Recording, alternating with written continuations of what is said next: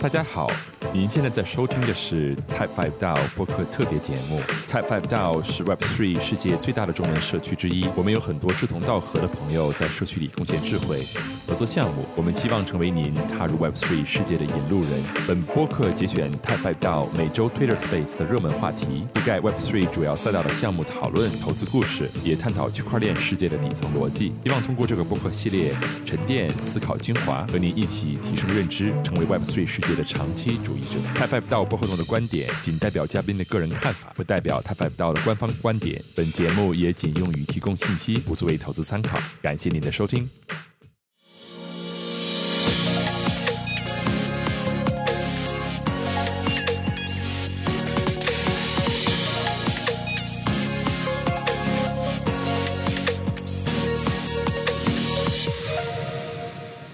大家，今天我们是我们 Type Five 道来主办的我们的这这一场 Web 三人物志。那当然，在做这一场的时候，我跟 Leon 如果有经常进我们房间的小伙伴们，应该知道我跟 Leon 在两周前，我们两个开了一个 Web 三创业吐槽大会的房间，基本上连续每一天都开，开了两周的时间。然后我们上一周呢，就呃，我们这周前两天就说我们想要把这个。我们这个 Web 三创业吐槽大会的内容都把它沉淀下来，做一些更有质量的一些内容出来，可以给到啊这个听众小伙伴们。那么，所以呢，我们就很荣幸的邀请到了 Jeffrey 来成为我们的这个啊 Web 三人物志的第一期的这个专访的嘉宾。那我们的这一期的我们这个人物志的所有的内容呢，都会同步的更新在我们 Type Five 的播客里面。所以，小伙伴们如果想要去听我们的回放，或者说想要觉得我们这个内容特别好，想要分享给小伙伴、分享给你的朋友们的话呢，啊，可以在啊基本上各个各大播客平台都可以找到 Type Five 的这个播客，包括了像国内的小宇宙啊，然后海外的像苹果播客，还有这个 Shopify，不是 Shopify，这个 Spotify，sorry，这个 Spotify 这些这些平台都可以找到我们的播客。好，那我们今天就，那我们今天就开始吧。那就很很高兴啊，今天能有 Jeffrey 来来参加我们的这个，成为我们我们这一期活动的第一期创始嘉宾，欢 迎欢迎。谢谢谢谢，非常荣幸，啊非常荣幸。你李奥，你简直太好。那哎，那其实那那其实 Jeffrey，我知道你就是昨天我们也开了一个，就稍微聊了一下，我大概知道你已经是加密市场的这个老 OG 了。就是据我们昨天的聊，其实你从一一年的时候就已经加入，就已经开始研究区块链了。就我很好奇啊，一一年的时候呀，比特币那个时候才三十美金。而且我知道，一一年的夏天的时候，比特币那个时候一度是从三十二美金暴跌到了零点零一美金，就是几乎是那种归零的状态。但是那个时候，你竟然毅然决然的开始研究区块链，研究这些比特币的这个东西，是什么东西让你是什么让你相信这是一个呃，你可以值得你花时间花精力去研究的这么一个领域的？嗯，明白。呃，这个回到了呃最原始的源头，就是比特币的这个话题上面来。呃，我是觉得每一次的这个市场的涨跌，它其实是能够吸引新的一批新生的力量进来。其实，在回顾比特币这个历史上面，它的这个涨幅，一一年是一个牛市，还有一个是一四年。那么一一年的时候，大家可能刚刚你提到它的价格是高点，可能是在三十三十多美金啊这样一个附近，但实际上它涨起来的时候。啊，是从 这个呃零点一啊美金往上涨的。那么也就是在那样的一个情况下面，其实也是吸引了当时的一帮的啊人进入了这个市场。那回过头来说，呃，从三十多美金跌到啊零点几美金，那是什么样一种一种方式或者信念能够驱使我们啊一直在关注这个市场，并且没有离开？那回过头来说，我们就要去看比特币的这个发展的这个历史。那零八年的时候呢，其实是美国它发生了这个次贷危机啊，从而引发了波及全球的金融危机啊。当时我呢是刚步入社会参加工作，就遇到了这样的一种啊全球范围的金融危机。就你在华尔街，你实际上是呃找不到任何的工作的，因为那个时候大家都知道，就是很大的一个投行啊，雷曼兄弟啊，它都倒台了。所以你在 Wall Street，你可能看到真的是很多的这个啊金融的高级的这样一个白领啊或者金领啊，真的是呃就一一夜之间就失去了这样一个工作。所以就是在这样一个大的背景之下，其实你能理解，无论你的这个呃国家的信用啊有多强大，但是呢，中心化的机构它并不是一个完全可信的。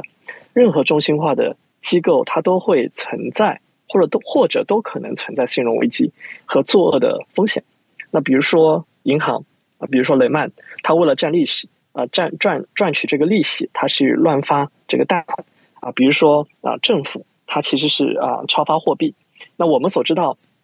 比如说每个国家，像美国也好啊，中国政府也好，或者日本也好，世界上发达的经济体，它都会在每一个季度，它会去公布一个 M2 的数据啊，这个现金的货币的量。那实际上这个数据的真实性、可靠性啊，它因为是中心化的啊，它不像我们在链上啊去查你这个数据。比如说它公布了，假设我这个 M2 是一百亿美元，那它公布了就公布了，你无法去从一个很很技术的 technology 的这种。不去 check 它的这个真实性的，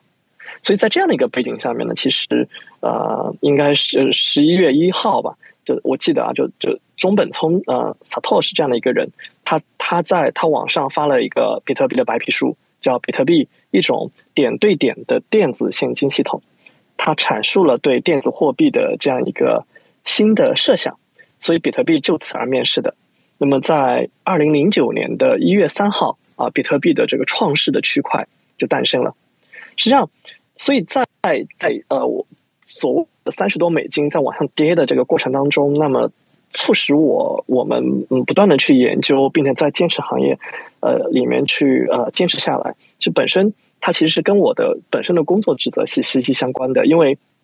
我的主要的工作过去十多年的经验，工作经验都是在。呃，在呃中国的一个金融央企里面，那么这家央企它其实呃它叫 UnionPay 啊，大家可能都知道 Visa、Mastercard 那全球三大银行卡组织，那我是在其中的一家呃工作了很久。那本身它我们的工作职责就是去研究金融科技啊，研究啊全球的支付网络，所以 BTC 这种去中心化的一种支付方式，实质上是对。啊，我们这些做 FinTech 的人来讲的话，是一种极大的冲击，因为大家都知道，就 Visa 啊、Mastercard 啊，他们这些包括 Swift，他们他们的工作的方式和原理是说，我作为一个中心化的节点啊，我去连接全球的金融机构啊，包括银行、包括商户、包括收单机构，那么呃，所有的交易金融的信息通过我进行中转啊，达到了一种。呃，中心化的这种快速高效的处理方式，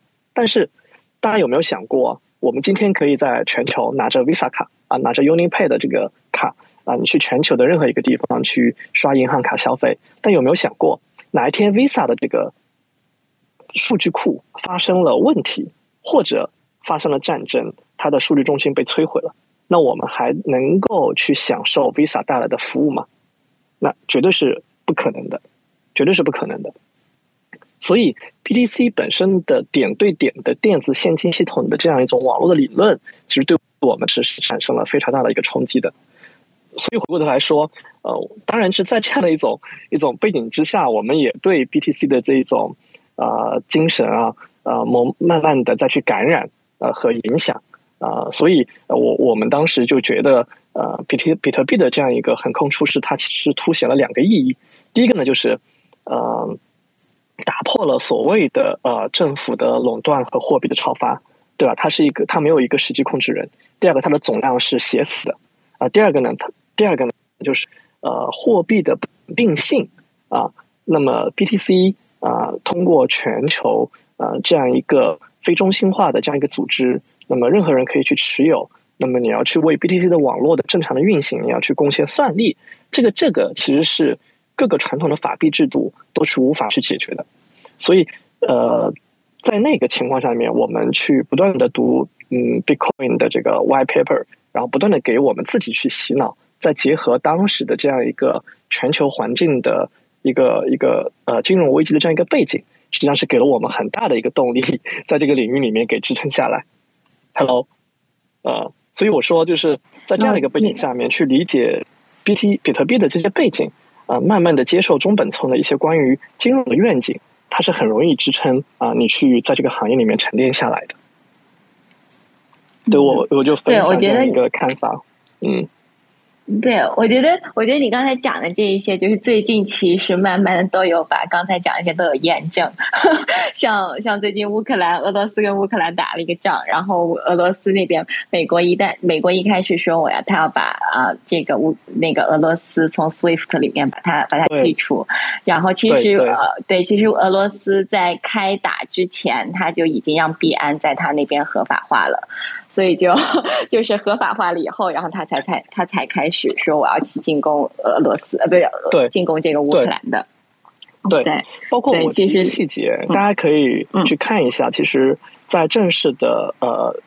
俄乌冲突正式的爆发之前，其实乌克兰的议会它紧急通过了一个法律，你们可以去查，这是乌克兰议会通过了呃加密资产的交易在乌克兰是合法化的这样一个提案。就是你要想一想，这个国家都要发生战争了，结果就不匿名啊，这个会还有时间去去管这些金融的所谓的法律法规？那实际上某种程度上，它是有寓意的，它是有深刻的战略背景的。所以我们也看到了后来乌克兰政府能够接受全球的加密资产作为一个捐赠，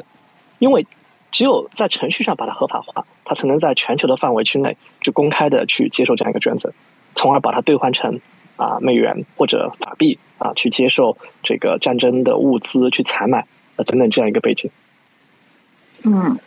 对你刚才有提到，你刚才在讲比特币的时候，特别提到了这个算力，说这个算力它可以确保了这个啊，就是把比特币发行，它是依靠算力，然后来进行这么一个啊，把比特币的数量进行发行的。那在这个过程当中，其实是解决了。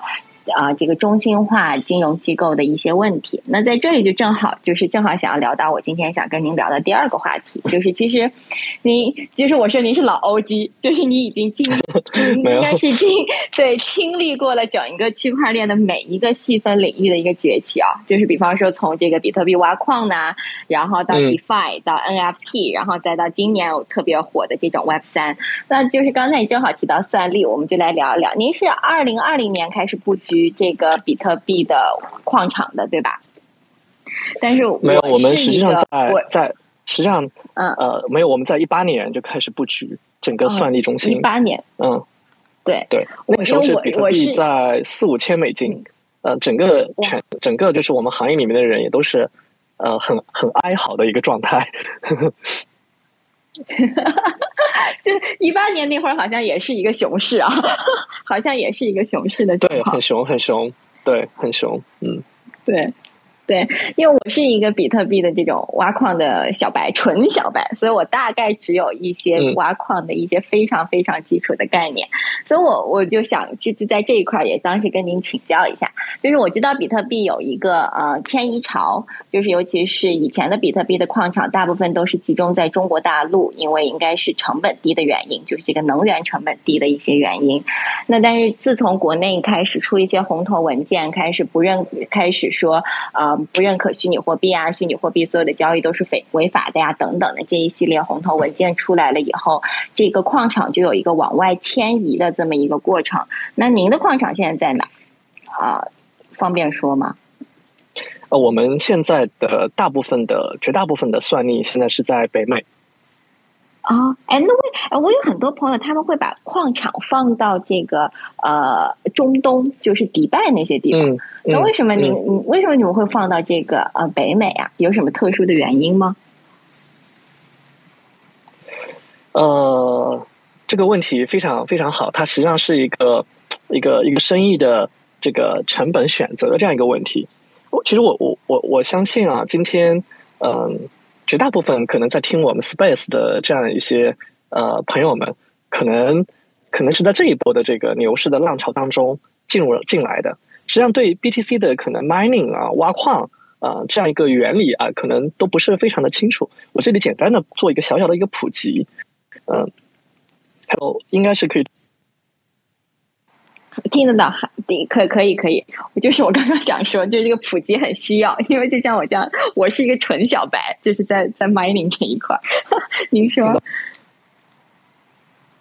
嗯，哎，我听得到，哎，好了，Jeffrey 掉了。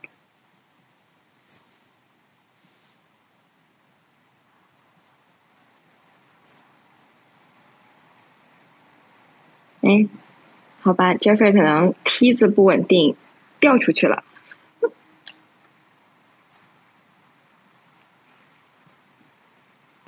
对，我们再等他一下。对，我们稍微等一下。这个跟这个这个 这个在在 Space 里的朋友们预告一下，我们晚上九点还有另一个节目，呃，是这个我们呃这周刚成立的就 Type Five 的。VC 工会组织的第一次活动啊，虽然我们之前已经跟很多的 VC 有联动啊，但是之前这个也没有一个专门的工会去牵头这些事儿。那呃，最近我们也吸引了很多新的呃非常给力的小伙伴加入我们，然后其中就有一些呃在这个 Web Two 和 Web Three 的 VC 圈混得非常如鱼得水的朋友，也加入我们做我们的 VC 工会的 leader，就就花了一天的时间就帮我们拉了六个 VC，呃，去策划这次活动啊。这个 Jeffrey 晚上也会是作为嘉宾。抱歉，抱歉啊。没事没事，三个人刚见了，我把你再拉。对对。哎，我这边，呃，你现对你现在可以讲话了，OK，酷。对，然后对我就预告一下，晚上九点我们还有这个活动，而且我们是这个 VC 的 Talk 是准备每周都办下去的，每周都有啊，不同的 VC，下周还会有更多的 VC，呃，来回来去跟我们一起聊天。然后周末我们也有，呃，周六也有这个招聘会 f Three，然后周日我们还有两场海外的活动，大家都可以关注我的这个 Twitter，可以看到我们的活动的安排。好的，Jeffrey，我时间交回给你啊！刚才掉了，我就在这打会儿广告。抱歉，抱歉，那个网络断了一下，很抱歉。对，然后那个 Jeffrey 啊，在之前我再提一句，不好意思，就是我看那个老张也在底下，老张上这个我们这个外这个 t y p e 到这个 Web 三人物志也是刚开始做，就是专门就是专访 B 圈 OG 的，呃，这个或者是一些创业者啊什么的，你要是这个愿意跟我们分享。这个下周或者是啥时候有空，我们找你也来分享分享。我们这个也会这个后面沉淀成播客，啊，这样的话有一个二次就剪辑后会有个二次传播，然后去帮整个呃，无论是这个 OG 也好啊，创始人也好啊，呃。包括这个后面可能也会有一些独立的艺术家，呃，包括中国这边我们也找了一些很不错的、很有声望的艺术家去采访，然后帮助大家去去去 build 这个影响力，也能 build 我们整个道的影响力。我就就就插一句，Jeffrey 你来说吧，不好意思。对，Hi Jeffrey，你刚才说到想跟我们普及一下比特币 mining 的这个事儿，对，然后你就掉了，所以现在还是把普及的这个话筒交回给你。好啊，好啊，好，就就简单说说一点，就是，呃，实际上你看啊，Visa 也好，或者 Swift 也好，他们实际上是一个呃非常盈利的这样一个公司化的一个组织，他们的财报也非常好看啊。那他们的呃主要的收入的来源其实是来自于交易的手续费，那么他们每年会在 IT 的 service 上面去投入很多的这个呃金钱。比如说采买这个 IT service 对吧？IT 设备、服务器啊、存储啊啊，包括去养很多的研发的人员，但他们这些呃支出其实通过他们所控制的董事会啊去去进行一个正常的一个财务的一个支出的。但是比特币它也是一个支付网络，那它是它实际上是没有实控人的，中本聪实际上只是一个呃创始人。它不是一个公司所谓的比特币这家公司啊，或者把它比喻成一个公司的话，它是一个所谓的 CEO，它实际上是没有这样一个角色和成分的。那么，怎么样的一种方式啊，或者靠了什么样的一种技术，在支撑啊我们之间互相去转比特币的时候，能够比较无缝的啊快？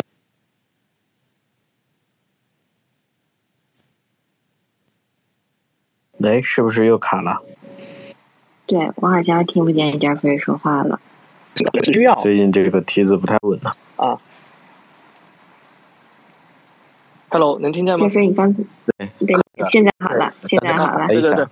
不稳。对，刚才卡了一会儿。你刚才讲到比特币的无缝、无缝、无缝，对，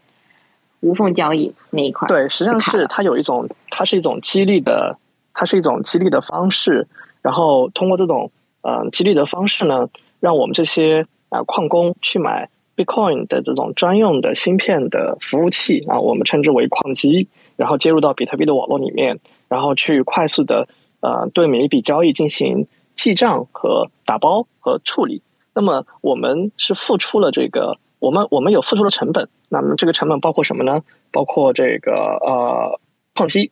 对吧？包括这个电费。那呃呃，这是我们的投入。那我们获得了呃什么东西呢？呃，我们获得的就是比特币网络呃留存下来的比特币啊，它把它作为一个呃交易手续费的这样一个方式啊，包括预留的这样一个比特币分发给我们这样一个方式。那么我们形象的把这个过程啊称之为呃称之为这个挖矿。那提到这个呢，刚刚就提到为什么呃选择在北美。那实际上大家听完了之后就就明白，挖矿它实际上是一个一个一个生意。啊，一个生意为什么是生意呢？就是你的支出，呃，是你的矿机、你的电费和你的人员的运营成本，包括你的算力中心，它实际上是四个成本。那么你的回报是你每天啊所谓的产出来的比特币，这比特币包括两个部分，一个是转账的交易手续费，第二个呢就是啊预留下来的这个 Bitcoin。那我们把挖出来的啊 Bitcoin 在市场上去卖掉，支付掉你这些成本之后，它就是。利润空间，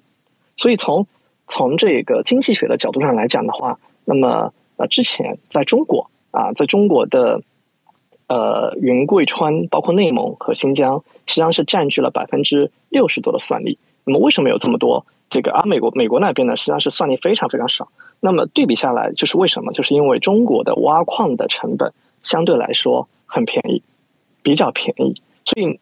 所以在美国，你你在这个。场地也好，电力也好，和这个运营成本上也好，啊，是跟中国是无法竞争的。特别是全球的三大矿机生产商都是在中国，江南云智啊，是呃比特大陆，还有这个神马。所以中国人在呃矿机的采买，在电费的控制啊，矿场的建设上面都占据了先天性的优势，所以有百分之六十的算力在中国。那么。呃，去年六月份开始呢，中国就出了一系列的这个政策啊，禁止在中国大陆地区啊去从事比特币啊或者虚拟货币的这样一个挖矿的业务。所以迫不得已的情况下面，那么很多这个嗯中国的矿工啊就把矿场迁移到了全球各地去。那么在这样一个情况和背景下面，呃，中国在中国的矿工在能源的采买上面就丧失了成本的优势。那么全球在比特币的挖矿。大家都处在了统一的起跑线上，那么这个时候大家比的是什么呢？比的是经历过中国这个政策之后，比的是什么？比的是政策的稳定性，比的是合规性，啊，比的是持久性。那么从这几个角度来比的话，那么呃，大部分人会选择在北美啊，因为北美有着天然气啊，有着太阳能，还有着比较丰富的这个电力啊，也有人会去中东啊，也有人会去，甚至会去东南亚。那么，当然，他们肯定会把这个经济账啊、成本账给算清楚的。那么，当然，比特币最核心的成本其实是电力成本。那么，就是哪里的电比较便宜，法制相对来说比较健全，那矿工就会去朝那个方向啊去投奔啊，主要是这么一个基本的一个情况。那么，我们选择北美，主要还是基于当地的法律法规啊，包括这个合规性，包括这个电力的成本啊这几个角度去考虑的。主持人。啊，谢谢 Jeffrey，我感觉你，我感觉就是听你这么说下来，好像往这个东南亚啊，往这个中东这一块，可能就是在合规性和这个政策的稳定性，其实可能在这一块上面还是没有北美这边更稳健。嗯，对，但是可能就是那一块可能还是有一些投机的这个这个可能性在那边吧。哎，那那 Jeffrey，你刚才也聊到，就是说，尤其是说，就是成本，就是成本和回报的这一块，你也说挖矿就是一个生意，就是一门生意。那因为我知道，就是以我非常浅显的了解是这样，就是算力其实在针对于这个比特币挖矿这个收益上面是起着一个非常大的决定性因素的。那如果这个币价跌了，我是不是可以理解成，如果一旦比特币的币价跌了，那算力在某种程度上也是会下降的，因为呃，有可能就是我挖出来的币还不够付我的电费，那可能我这些矿场我就不挖了。那 那对是就是那在现在这个比较熊市的情况，我今天早上呃查了一下比特币的价格，大概今天早上是在两万九千美金的这个这个上下徘徊。那呃就是在这种熊市的情况下，你是怎么布局你们的这个呃矿场的呢？对这门生意你是怎么怎么布局的？明白，对，这又是一个经济经济账的一个 一个问题。对，呃，这个问题呃，说实话也是也也是非常好。就是首先大家可以猜一猜，我可以问大家一个一个问题，就大家可以猜一猜，呃，一八年、一九年的时候啊，这两年，如果我去买一台比特币的矿机，然后我我首先告诉大家，比特币的矿机是当时的售价的方式是根据你挖出来的比特币的回本周期来算的。我想问一问大家，大家可以猜一猜，在在一八一九年的时候，矿机的定价是参考多少时间回本来算的？比如说十二个月，还是六个月，还是三个月，呃，还是二十四个月？大家可以猜这四个当中的一个数字。我猜三个月。这样的。对对对对，是三个月。我也就是这样。是吧？那就猜对了。对对对，猜对了。所以其实，所以其实比特币挖矿以前是一个非常非常暴利的生意，真的是非常比 DeFi 的这个流动性的激励啊，甚至你去挖 DeFi 的头矿，甚至都要来的暴利一点。那时候矿机的定价是按照大概是呃当时的币价。你挖挖挖挖挖出来，你挖三个月挖了出来，你把这个你当时的这个比特币挖出来，按照当时的币价去卖，三个月回本来给比特币矿机进行定价的，就真的是一个非常夸张的一个一个收益。在二零年到呃二一年的这一波的牛市当中，实际上赚的最多的人，他并不是这个呃除了除了做项目的人啊，他可能啊他的 token listing 的一些交易所之外，真正赚到大钱的。啊，身家从五百万啊实现一到一个亿的这样一个质的一个变化的，实际上是很多的矿工。那么为什么这么讲呢？其实炒币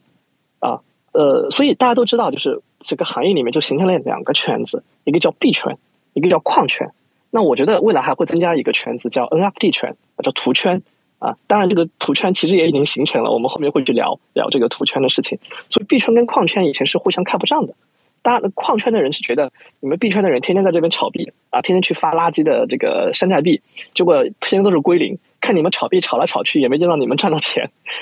然后呢，你看我们挖矿的人每天都有比特币产出，那么呃不担心卖飞。今天是三三万美金，没关系，我把它卖掉了。明天一夜醒来，比特币到了四万美金了，诶，我不担心，因为我。第二天我还能挖到比特币，我又可以在四万美金把它给挖掉。你们天天炒币的，三万美金涨到三万五，可能就卖掉了；到了四万美金的时候，可能就没有了。啊，你们这个天天折腾赚不到大钱。然后币圈的人呢，就看不起矿圈啊，就说：“哎呀，你们这个天天同样都是做做比特币的，你们天天就是嗯毫无进取，天天就知道吃喝玩乐，去去去这个呃搬运机器。你看币圈多有意思啊，天天每很多有很多资产波动，我们又有量化，又有很多小山寨币。”啊，有很多这个呃不同历史时期有很多概念，你看我们天天炒的热火朝天的，能追随热点，所以两者之间它是独立的两个圈子，然后在行业里面开会啊开大会也好，两个圈子也是互相 不交叉的，呃是这么一个逻辑和情况。那回过头来说，呃，这个成本，比如说今天你刚刚说这个呃早上是两万九，呃当然现在应该是三万美金。那么我们刚刚讲了，比特币挖矿它是一个经济账。今天它的核心的要素取决于矿机的价格，取决于电费，啊，运营成本其实在这两个方面起来是小很多的，就是人力成本。当然还取决于你的、你的、你的矿场的这个建设。但一般来讲的话，如果你自己不建矿场啊，你把你的矿机委托给这个啊算力中心去帮你进行托管的话，那实际上取决这两个价格。按照今天两万九美金的这样一个价格算，如果我们假设电费是四毛钱，其实包括蚂蚁 S 幺九的。全系列在内的多款矿机已经达到了关机价了。另外，像蚂蚁 S 幺幺，它的关机价大概是两万五千多美金；神马 M 幺零，它的关机价大概是两万三千多美金；阿瓦隆 A 九，它的关机价是两万六千多美金。那么，在昨天，其实很多的，在昨天啊，昨天因为最低下探到了两万四千多美金 BTC，按照那个当时的情况下面，实际上很多矿机在当天的产出。已经不够支付它的电费了，这个叫做关机价，就是你今天挖出来 BTC，你把它卖掉，来付你今天这个机器跑的这个电费，它是不够的，我们称之为叫关机价。所以，所以就是，呃，通过关机价，其实我们也能来判断比特币短期的支撑点在哪里。当然，我们只能说是通过期来判断。比如说，你看，就像昨天跌到关键价之后，今天就立马进行反弹，三万多美金。因为什么叫关机价？就是比特币的生产，某种程度上是你的利润的空利润的这个呃这个极限点。但另一方面来讲的话，它也暗示了市场上大部分比特币生产出来的成本是多少钱。大概能理解这样一个意思的，呃，我我相信啊，就听我这样讲的话，可能大家还是能够理解这样的一个对这样一个意思的。所以，我们对比特币矿产的布局的考虑，某种程度上来讲的话，第一个就是呃电费的选择，电费要便宜，要能够给我们留足安全电。第二是机型，机型的选择。那说实话，这一轮假设要往下跌，那么它的底，真正的底。比特币底应该是在哪里呢？是在八千美金到一万美金期间。为什么是八千美金到一万美金？因为目前全球最好的型号，相对来说性价比最高的矿机叫蚂蚁 S 幺九这样一个系列，它的关机价在八千到一万美金之间。也就是说，当 BTC 跌到八千到一万美金之间的时候，就会发生矿难。矿难就是比特币的网络的算力有可能会急剧的下降，因为在蚂蚁 S 幺九这样一个机器。它在开的时候，它挖出来 BTC 都不够足以支撑它的电费了。那大家说了，这是一门生意，那你都不能支撑我的电费，那我干嘛要把这个机器给开着呢？所以比特币的网络算力有可能就会出现大幅度下降。但是历史上多项呃多年的这个牛熊的这个经验表明，一旦比特币跌破关机价，那实际上就会迎来一个大级别的一个反转。啊，这是呃，我跟大家讲讲如何去支撑呃，或者说去理解啊，比特币这个挖矿和这个关机价的这样一个概念，主持人。哇，谢谢！我今天我刚才又学到了很多新知识，就是这个比特币已经可以开始，我又学会了怎么样去看看比特币的价值、比特币的成本。我又对我又学会了。哎，那那那说回这个，你刚才也在也聊，就是这个成本问题啊。成本问题其实我们就刚才说的这个成本问题很大一块，其实除了这个矿机、这个芯片的购买，这种我们说一种固定固定产出，那还有一部分的成本其实是在电费。那这个就不得不提到能源。问题了，对，那能源问题，而且就是最近最近这个碳中和这件事情如此的火爆，就是我基本，所以就是在这种碳中和的这种大趋势下面，那对于所有的比特币的这种矿场啊啊这一块儿啊，您是怎么，您就是就是就是您是怎么想的？就是我觉得这一块应该对比特币这个对对对对比特币的对碳中和和比特币挖矿这件事儿，对对。还好啊，今天我们是在这个推特上面去 去办活动。哎，我想问大家，大家有没有呃对这个去年中国政府出了这样一个政策，就是关闭中国的呃呃虚拟货币的挖矿，当时给的一个很重要的理由是什么？就有没有人能记得？这个很费电吧？因为去年中国电房是费。中国去年这个因为这个煤炭缺煤，所以说电非常贵，非常缺。对，我记得你回答的，你回答的很对。那实际上一个理由就是什么？就是很重要的一个理由就是中国缺电。那比特币天天这个矿机开着啊，我们我们我们供你们这帮炒币的人、外卖三的人去消耗这个世界能源，这个是很夸张的一件事情，所以我要关掉。特别是百分之六十的算力在中国啊，再加上本身比特币交易在中国它本身并不具备合法性啊，所以呃，通过综合的这样一个因素啊，去关掉了。但实际上。我想认真的呃告诉大家，比特币的算力这一门业务，实际其实是利用了全球能源分配与经济的不平衡这样一个矛盾，而且是来解决这个矛盾的。比特币挖矿其实是有利于全球能源的平衡的消耗。怎么来理解这个事情呢？嗯，你看啊，我们的呃之前大部分中国的矿工，他的矿机是分布在哪里呢？分布在云贵川和内蒙和新疆。我们首先来说云贵川，云贵川是指云南、贵州、四川这地方的地形特点是什么？大家学过地理，地形特点是什么？山高路险，我是云南人。大山，对，大山大河啊。那么在这些大山大河之间，其实，在云贵川蕴藏着非常丰富的水能。那么水能通过物理的转化，转化成了电能？那这些电能，所以在一个河流上面，你能看到大大小小可能十几座、二十几座电站。但是有这么多的电站，它发出来的电能不能完全的被当地的经济所消耗呢？这是一个问题。云贵川在中国其实属于经济的发展相对来说不那么发达地区或者欠发达地区，跟东南沿海比较起来，所以这么多的廉价的这个电，实际上在当地的工厂也好，或者呃这个社会层面的消耗也好，是远远消耗不了的。那你可能会说，诶，我们通过运输把这些电运到东部沿海来，不就行了吗？但实际上，高压运输的成本是非常高、非常大的。如果你建一个超高压线路，把这些零零散散的这些电的能量聚集起来，通过超高压运输运输到东中国的东部沿海地区来，你这个里面的成本远远高于你在华东地区在用电高峰地区去建一个电站都要高得多。能理解我讲这个道理吗？对，对，而且在运输电力还有损耗。嗯，对。那么内蒙、新疆它是用哪些电呢？它是火电。就在内蒙、新疆，它有很多，它是煤炭资源很丰富啊。这些小小的这个煤炭呃煤炭资源，但是这些煤炭它的这个碳的质量相对来说不是很高，就是它的品相不是很高。可是煤炭的最大的成本是什么？其实是运输成本。你要从内蒙、新疆把这些煤炭运到东部沿海地区来，这个运输成本也很贵。所以还不如在这个呃内蒙跟新疆，我们就地建这个小小的火电站，然后把这些煤炭给消耗掉。所以回过头来说，我们回顾一下中国在大数据产业的布局，包括东数呃东东数西算，就是东部的数据放到西边去进行运算，实际上也是要充分利用我们西部地区的这些电力的资源。能理解这样一个意义吗？所以在碳中和的这样一个背景下面，呃。一方面要兼顾到经济效益，另一方面要保证这个清洁能源的这样一个问题。实际上，在云贵川的这些水电是最好的用来进行大数据运算的能源。这是这是我讲的是一个中国的这样一个一个一个情况。那么这些能源消耗不掉，那干嘛呢？那就去建大数据中心。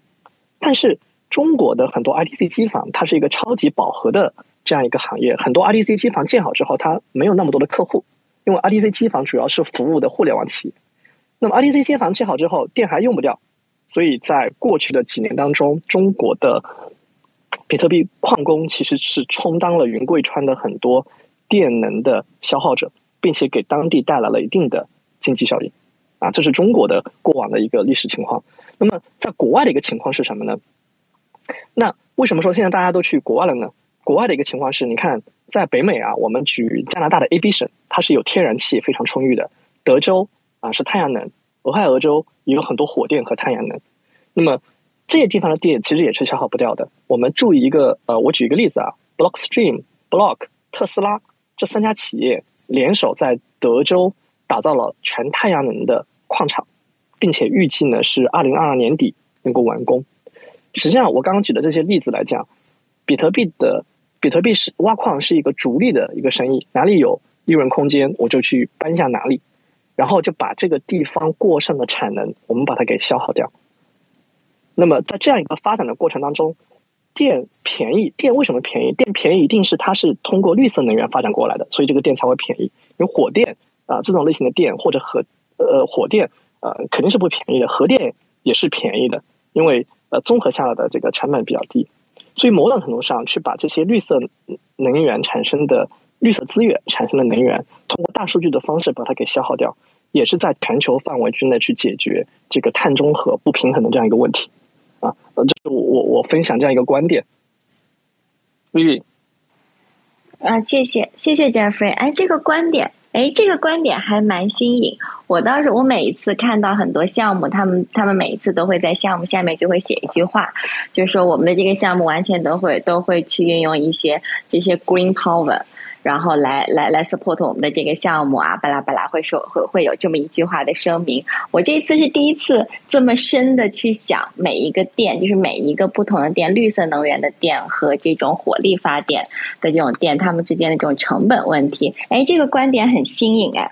谢谢 Jeffrey，谢谢 Jeffrey 提供了这样的一个观点，我要消化一下。对，那今天我们就是嗯。对，因为你要从本身要从呃算力的这么生意的角度去思考，那对我们来说一定是控制成本。那控制成本的角度就是追求极致的低成本的原料。那绿色能源的能源的生产的成本一定是极低的，但是绿色能源某种程度上它相对来说又不能大规模的集中化的去供给工业用电，所以大数据的消耗这一部分绿色能源，实际上是目前来讲是比较好的，甚至是说最好的解决方案。对，对，这个倒是我有想，因为我刚才也有说过，我是云南人嘛，然后所以经常，所以有的时候就是去年在呃全国都在各种什么要大家要要停电啊，分片区停电啊等等，那个时候 我们家就压根儿没有任何，就是我们那一片儿，我们家压根儿没有任何对，没有任何影响，然后就还在说我们这边电基本上都是用不完的那个情况下，对。好，那今天，那今天我们我们刚刚我们刚刚算是聊完了这个矿圈你刚才有说，我们我们现在分了 B 圈、矿圈跟图圈我们差不多刚才跟 Jeffrey 聊了一下关于这个呃这个矿圈的事儿。那我们我们现在就开始往后面聊一聊，就是来聊一聊 B 圈跟图圈我记得我昨天我们聊的时候，你有投资过一个啊项目，这个叫 X Carnival。然后是一个来增加 NFT 流动性的项目。这个 NFT 这件事情我也特别感兴趣啊。然后这个项目方面就是增加 NFT 流动性，所以这件事情就感觉是把呃图圈跟币圈 好像把它们放在结合到了一块儿。你方便跟我们简单介绍一下你你们您投资的这个项目吗？嗯，明白明白。对，因为呃，我们是想说举一个例子，可能会。呃，让大家能够更清楚的了解这个 NFT 和所谓的 token 之间的关系，所以我我我是说，我们举啊 Carnival 这样一个例子来跟大家聊一聊。那实际上，呃，Carnival 呢是我去年我们我们基金啊我们放的去投资的一个项目啊。我我是觉得，因为我经历过 DeFi 啊，经历过这个公链的时代，DeFi 的时代，所以我觉得接下来可能 NFT 的时代啊，又是一个比较辉煌的一个一个一个周期。所以啊，我就今天我们是想说，特别去举这样的一个例子来讲。那 Carnival 之前我看到它的时候，它其实是定义在 Web Three 的这个金融基础设施，它的主要的目的就是为主流的蓝筹的 NFT 资产提供啊流动性啊，并且它也获得了相对来说比较知名的呃一些机构的这个投资，而且他们还啊 Carnival 他们的呃 NFT 的 Oracle 就是预言机是自主研发的啊，合约呢我看也是呃也合约也是经过了这个 Certic 等等这些机构的这个呃审计。那么最关键的，其实他们当时获得过 BNB Chain，就是呃 BSC hackson 的第一名。那么呃 Carnival 它有一个主料的核心产品叫 XPON 啊，很快就要上线了。它是基于以太坊上的 NFT 的资金池啊来推出的这样一个借贷的产品。那么具体就是用户呢，他可以通过抵押你的这个 BAYC，就是无聊猿啊，还有像 Moonbirds、Punk 啊、Azuki。啊，当然啊 z u k i 最近的争议比较多啊，等等这些蓝筹的 NFT 啊，借贷出以太坊等等主流的这个加密资产。那么，呃，而且呢，他们也会未来会启动这个全球资本的生态的道啊，投资并且助力全球的 Web3 的这样一个生态的发展。啊，我就简单的去介绍一下 他们这样一个概况。好，啊，谢谢。哎，这个，那那你讲？我觉得 X Carnival，Carnival 这个词，就 Carnival，我知道是狗狗的意思，就是犬类的意思。这个名字很过瘾哎，是有什么特殊的含义吗？就是你们对，其实有有特殊。狗狗是代表这种很有趣的意思嘛？Carnival 某种程度上，它是一它也是一个嘉年华游乐场的这样一个意思。实际上，去年我们在看这个项目的时候，呃，我们当时整个图圈都还没起来，就去年的四月份。整个无聊猿才一个多以太坊，并它的成本大概就是零点几个以太坊啊，不像今天涨到了一百多个以太坊的这样一个地板价。所以当时我们觉得他们取这个名字，某种程度上应该是代表了一种欢快、欢乐、嘉年华的这样一种感觉啊。我们觉得这个这个虽然它拼写起来。还是蛮困难的，但是名字是有点趣的。对对 对对，是有点。哎，那那当时我们，因为我今天翻了一下这个 X Carnival 的它的这个 Twitter 啊，就是这个 Twitter，其实我们发现，就像你刚才也有说啊，就是这个东西它其实啊，它还是这个 DeFi 的这个属性其实还是蛮强的。我今天翻了一下他们 Twitter，我看到了很多像什么 TVL 啊、APY 啊这些，就是。DeFi 项目上面会专有的一些缩写。那当时在做这个项目，就或者说你们在投这个项目的时候，啊，就是好像投这个项目的时候，其实跟当时市场上面的，就像你说到去年，去年这个时候，其实跟 DeFi 跟 NFT 市场上面的很多项目，这个是啊完全不同的。所以当时当时咱们在考虑说要不要投这个项目的时候，是怎么样去预判 NFT 市场未来的这个走势，然后才决定要投这样一一个。项目的呢？对，呃，这个问题也是非常好，就聊到了这个投投资逻辑的这样一个问题。呃，实际上我们回过头来去看，呃，DeFi Summer 就是二零年、二一年那一波，呃，特别是二零年 DeFi Summer 那一波，实际上 DeFi 的很多的协议，它的主要的功效是什么？它的很多 DeFi 的协议，它实际上是为加密资产啊，特别是一些主流的资产，比如说 Bitcoin，比如说 Ethereum 这些资产，去提供流动性解决方案的。所以你会看到，今天 DeFi 经历过这么一波之后，它留下来的主要的生态有什么？有抵押借贷平台，抵押借贷平台有两个比较具有代表性的是 Compound 跟 Avi。第二个留下的是什么？是 DEX，就去中心化的交易平台。那么这里面就是有 Uniswap 啊，BSC 上面有 Pancake 啊等等的。呃，第三个留下来的是什么？是机枪池。啊，我不知道大家。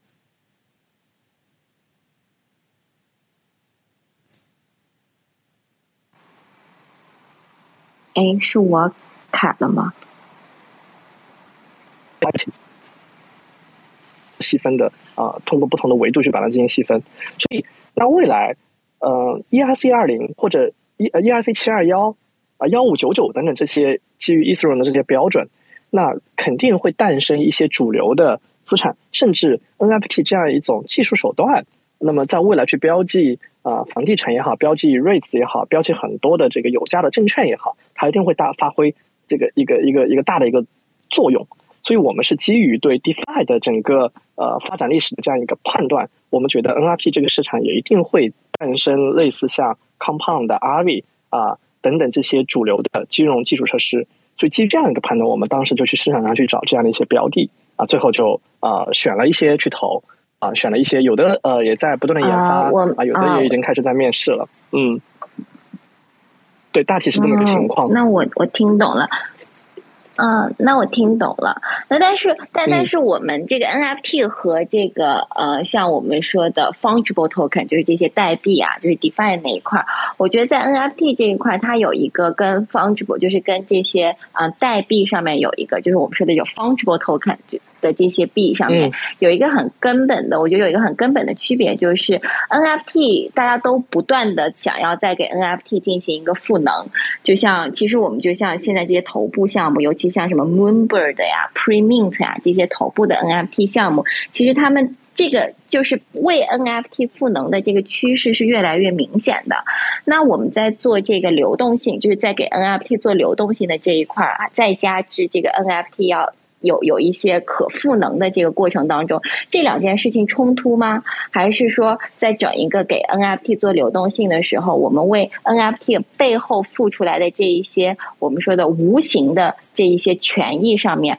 啊，这些平台上面会有一个什么样的一个解决方法？就是说，让大家在在提供 NFT 流动性的这个过程当中，这些权益也是可以随之是归啊流动性提供方呢，还是是归这个啊流动性的这个需要流动性的这这这一方的这个明白对，明白明白。其实你讲的非常对，呃，实际上来讲的话，这个就是金融里面的一些呃一些从属关系的问题。那这里面就归结到一个权益。首先，NFT 本质上是。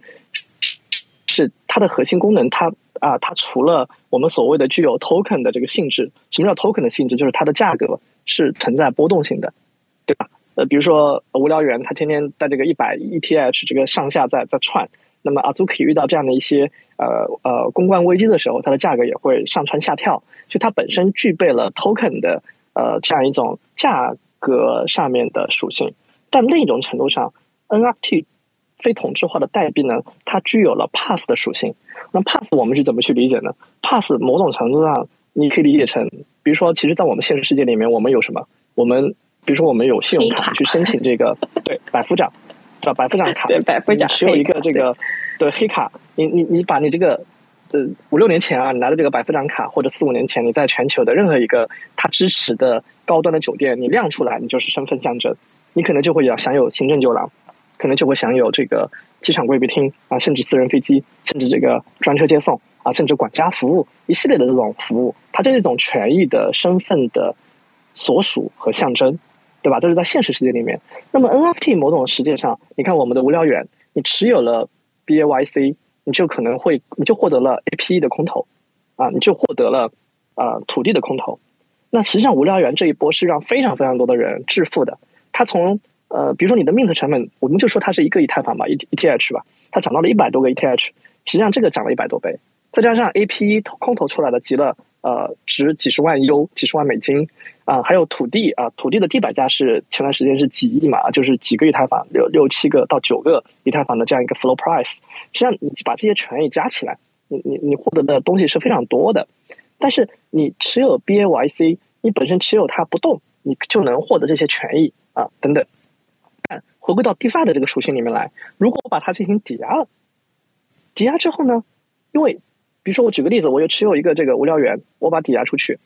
但我突然看到这个市场上有一个呃，或者我就说吧，我就说我要去买一辆这个呃呃玛莎拉蒂啊，买辆这个车，但我手上有我只有无聊元，缺现金，那我怎么办呢？OK，我找到这个 NFT 的抵押借贷平台，我把无聊猿抵押进去之后，我可能抵押出了按照一定的这个清算线啊质押率啊，按照一定的质押率，我抵押出了假设百分之三十。我就抵我就只拿走了三十个以太坊，我把到市场上卖掉啊，我去提走了一个玛莎拉蒂。但是在这个过程当中，如果无聊猿发生空投了，那么我把这个质押出去，那空投过来的权益属不属于我呢？我想这个肯定是就你刚刚问到这个问题的核心，也是大部分人啊，绝大部分人心中的这个困惑。那么某种程度上，现在我们来看啊，呃，在流动性的解决方案里面，大家放心，呃。呃，如果你质押出去，质押到一个协议里面，那么未来这个呃，你的所持有的 NFT 资产，它所产生的附加的权益，从各个平台的解决方案来看，都是属于原持有人的。然后平台呢，一般都会去，比如像 X Carnival，它会它有一个 AirDrop 的这样一个功能啊，你你原来的这个地址里面持有你这个东西，然后持有你的这个 NFT，你到 AirDrop 里面去，那么每一个蓝筹它进行。不定向的或者定向的空投的时候，你都可以通过 AirDrop 这个功能去领取你本该有的这样一个权益。所以，所以我想，如果一旦有一个呃类似的呃 NFT 流动性解决方案的平台提出了这样一个解决方案，它就会成为行业里面的标准。那未来一些新的平台，它一定会去参考这个标准，就是保护 NFT 持有者的原生的利益不变不动摇。我觉得这才是一个根本啊，这是我的我的一个解答。嗯，我觉得这个就很 make sense，就是就就像我今天有一套，就像对我觉得这样就就可以嗯对标到我们的现实生活中，就是我有了一套房子，如果把这套房子抵押出去了，但这套房子权益还是应该是属于我的，不应该是属于我抵押去给，不应该是属于银行的。对对的对的对，对我对，哎，那那那既然我今天在看这个 X Carnival 这个项目的时候，我有发，我一直想问 X Carnival 这个项目，他们有发自己的代币吗？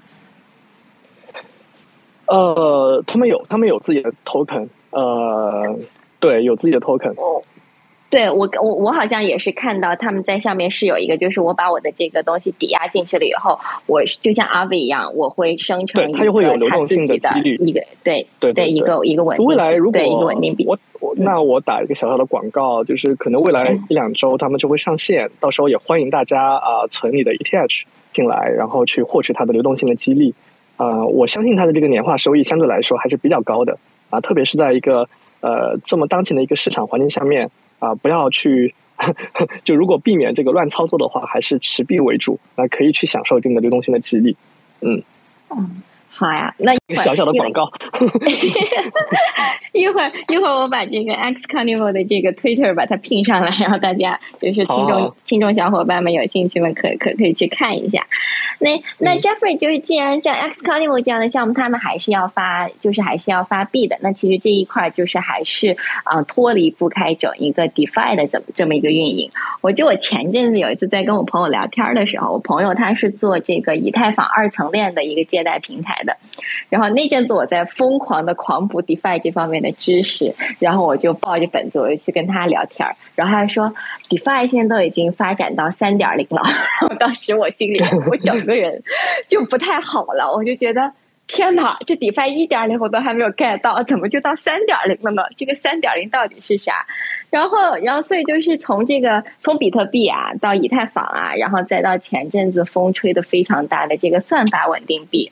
就是你对 DeFi 的这这个发展是怎么看的？就是你觉得这个 DeFi 的一点零、二点零、三点零，它是一个什么样的阶段来进行一个更迭的？或者说站在投资人的角度，甚至是说，如果有一天你想自己混。就是甚至说，假设说有一天，如果你想自己起一个项目，如果它是 DeFi 这个方向的话，那你会更偏向于啊，就是怎么样去看这个项目，或者说怎么样去选择一个赛道，这个 DeFi 的这个这么一个细分的赛道。嗯嗯。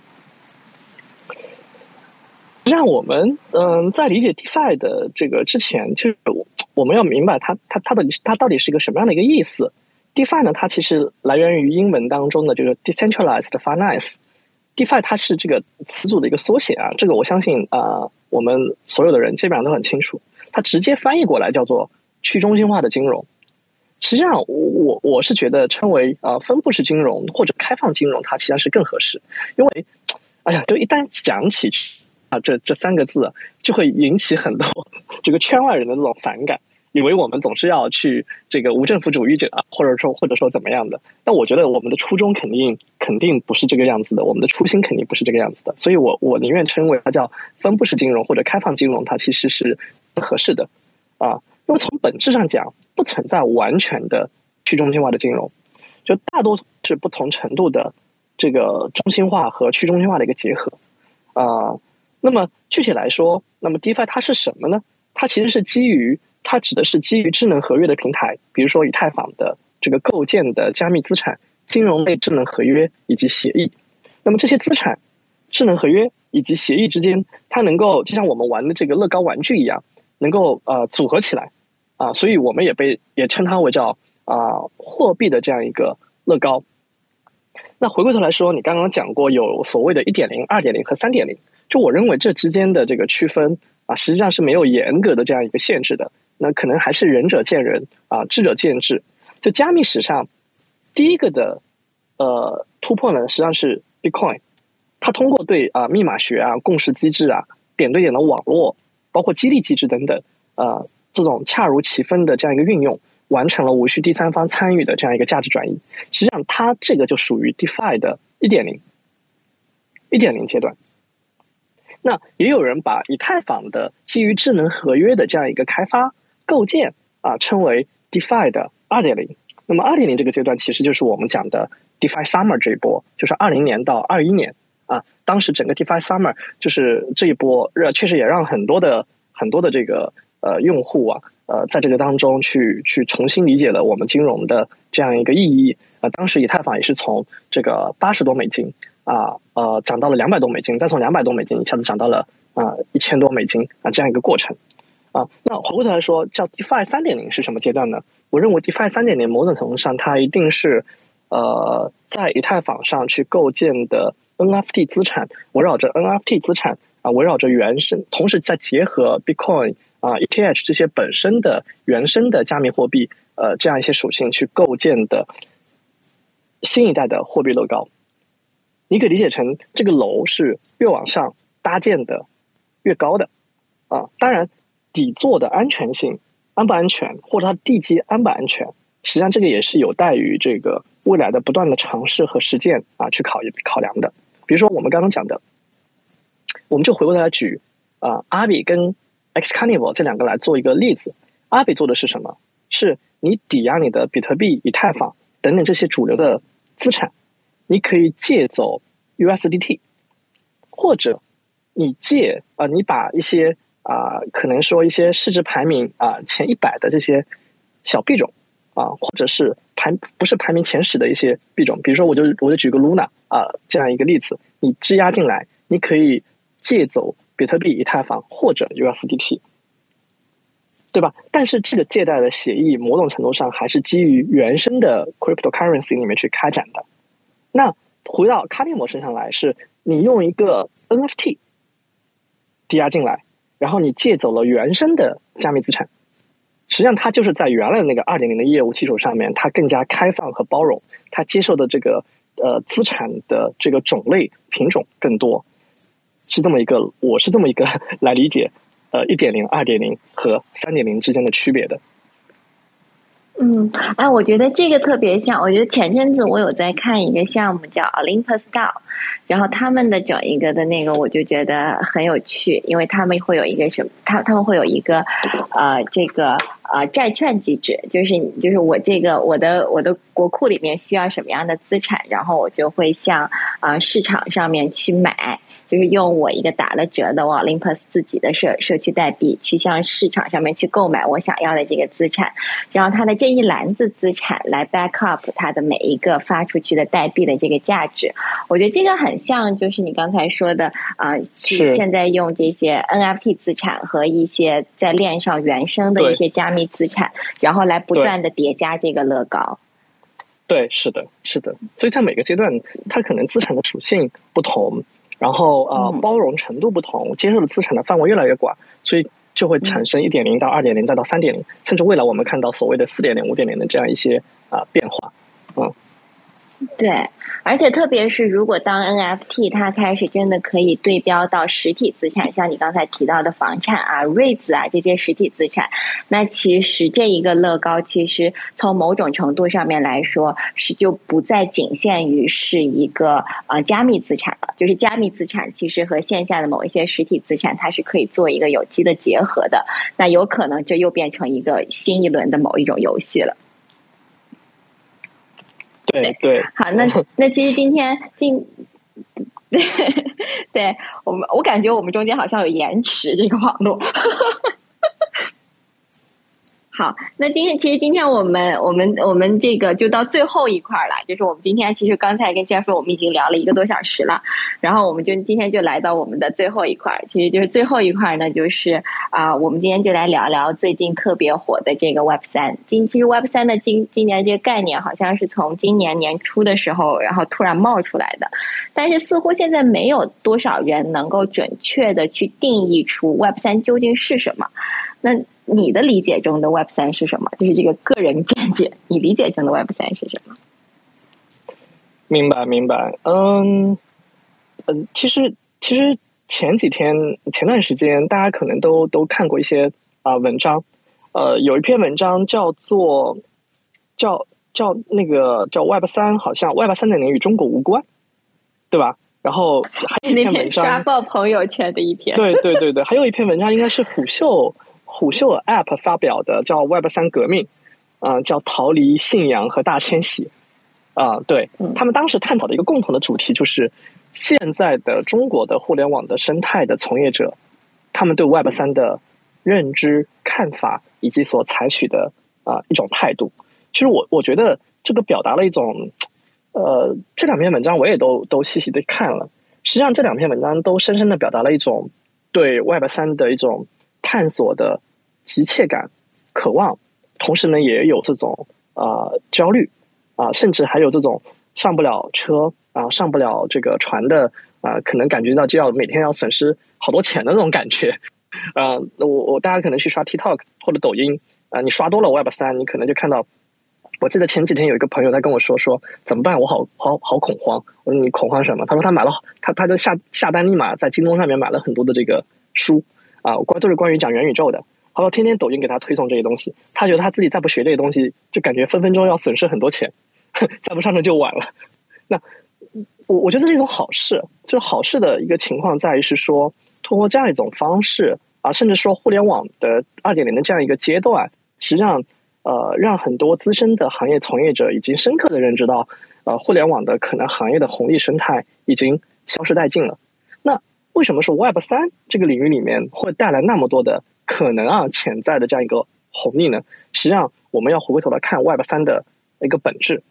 啊。Web 三是我们这段时间用的比较好的词语。那实际上，以前我们用什么方式来来讲 Web 三呢？其实就是 DeFi，其实就是 NFT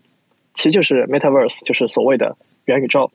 那我是觉得 Web 三的去中心化，呃，所谓的呃分布式的方式体现了两个层。我我觉得是一个是社会层面、社会范围，就是 Web 三的出现，它让普通人和创业者提供了一个一个一个一个新的机会，让这个社会不再那么垄断和所谓的啊中心化。这个话怎么理解呢？就你看，你现在很难看到在互联网的这个生态里面有一些小小的独角兽啊，说拿了多少钱的融资，或者他。他从一个呃名不经传的这样一个小小的互联网企业，他能够成长为一个独角兽，这样的机会真的是越来越少。我们所所在的这个吃穿住行啊，整个互联网生态里面，每一个细分的领域都产生了啊独角兽。我们外卖平台有美团，有这个饿了么，对吧？我们我们住宿，我们有 Airbnb 啊，我们这个旅行啊，有很多很多这样一个平台。我们这个短视频有 TikTok，有抖音。啊，等等等等，但你真的很难再产生一个新的东西，说我我去这个领域里面创业啊，我能够打败啊这个领这个细分领域里面的这个独角兽是很难了。呃，第二个呢，就是 Web 三的这个本身，它的核心的思想呢，其实是信奉的分布式，致力于在体制的上面呢，让每一个 Web 三的产品呢是呃去中心化。嗯，所以呢，某种程度上，你可以把 Web 三简单的理解为加入了区块链技术的互联网。它本质上是想要逆转现在的这个互联网中心化垄断的这个难题。回头来说，什么叫中心化垄断呢？实际上，你看啊，我们我们现在的整个一个互联网生态，其实都已经形成了一个大的一个生态圈。我们讲到某一个 App 的时候，或者一个应用的时候，我们第一的反应是说，哎，它是哪一个系的？比如说在中国，它是美团系的吗？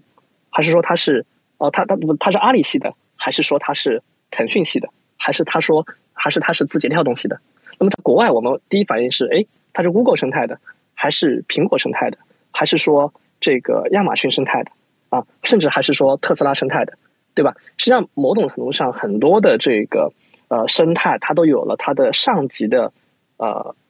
归属感，或者它的董事会已经被另一个互联网巨头所控制着。那么在这样的一个情况下面，其实用户的数据的。自主权已经丧失掉了，但是同时呢，你的数据之间又存在了极大的 gap。我们回过头来说，阿里的数据，它绝对不可能跟腾讯去进行数据共享，对吧？你你微信里面的，你用微信支付支付的每一笔交易的数据，你绝对不可能跟支付宝的支付的这个数据，这两个起来啊，一起去去互相共享。比如说我 Jeff 啊，我 Jeffer，我今天在 Seven Eleven 啊，我用支付宝去买了。啊，一杯咖啡。那么我到微信里面去查我这笔消费记录的时候，你一定会查不到的，对吧？这就是一个中心化的一个数据的割裂。那么在啊，举个头来说，我们在以太坊上，你你转了一个钱包，你在 Ethereum Scan 上面，你完全是可以查到这笔交易的。所以在是这样这样的一个所谓的互联网中心数据的这个垄断下面，那么在数字世界里面重新构造一个更高维度的互联网世界，我觉得这个就是 Web 三的一个精髓，一个根本的一个使命。啊，这是我的个人的一个看法。哇，你这个就，我觉得这个对我们现在就特别有感触，就是尤其是我们现在基本上像我们跟像 Type Five 到，然后再像我们自己的小团队，基本上我那天还跟我朋友开玩笑，我就说在 Web 三里面创业，基本上都是网友，是基本上都是 都是网友共同创业，网友呢基本上就只聊过天没见过面，然后大家一块就能把一件事给做了，对。实际上，对，我觉得，嗯，你说，啊，你说，没问题，你说，你继续，你继续。OK，就是实际上，就像刚刚你说的，你看你们创业，你们在一起做了一个很有意义的事情，是一个道。实际上，你们这个道也没有所谓的实际控制人，也没有一个所谓的 office。然后你们，你看，就像呃呃嗯，邀请我的齐，他是我的好朋友，对吧？他是我的好朋友，但实际上他他可能并不全职的供职于任何一家一家一家公司啊。那某种程度上来讲呢，其实 Web 三我我是能能通过，比如说像举办咱们举办这样一个 Space，它实际上是重新打造了一个一个社会体系。这个社会体系当然是存在于一个一个虚拟空间的一个社会体系。啊，这个体系在这个体系下面，它可以打造一个基于数据的数据的这个财富体系，包括呃，我认为是跨互联网、跨疆域的这个跨国际的一个数字支付体系，同时呢，也能够真正实现一个。嗯，跨产品、跨操作平台的这个用户数据库。然后呢，在这样一个体系下面，他每个人其实都有自己的这个数据主权，并且进行一个呃自由的、自由的这样一个一个支配啊。因为比如说大家聚在一起去，比如像我们今天这样一个 space 这样一个活动，可能很多人对挖矿有了一定的了解，或者说对 NFT 的价值有了一定的了解。那在这个样的一个情况下面，虚拟世界无摩擦的，我觉得实现 全球范围内的这个现代金融还是有可能性存在的。对，我觉得这个就，嗯，对，我觉得就是在把我们的所有的，就是你刚您刚才提到的这些金融体系啊等等这些这些基础体系完全都建立好了以后，我觉得对待我们这种普罗大众每个人的生活，我觉得我们就可以不需要，就是某种程度上很理想化的来说，我觉得很像某一个艺术家，他以前说过，他曾经放了一个，就是为什么他那么喜欢 NFT 的原因，是在于。嗯，在 NFT 的世界里面，他只需要去找到对他有兴趣的那一小撮人就够了。而不会需要说像在传统的艺术行业里面，我需要去 approach 足够多的人，我才能找到那一小，就是就是这个这个是完全不一样的。我需要消耗的精力和我在我的这个行业里面能够给我带来的满足感和成就感，这两个世界是完全不一样的世界。这个是他当时做了一个访谈，他就说他特别喜欢 NFT，是因为他在整一个 NFT 的这个世界里面，给他的灵感和他的整一个。职业生涯都有了足够高的一个成就感和满足感，在相较于他的这个 Web 二的这个的的这个传统的艺术行业里面，对这个我认同，这个我认同，嗯，对，好，那刚才我正好，我本来今刚才把这个问题抛给你的时候，我正好还想问一下，就是啊，你觉得像什么 DeFi 啊、元宇宙啊这些很 fancy 的概念，会在 Web 三里面怎么融合？但是我感觉。刚才已经把这个问题给答了，抱歉抱歉抢答了，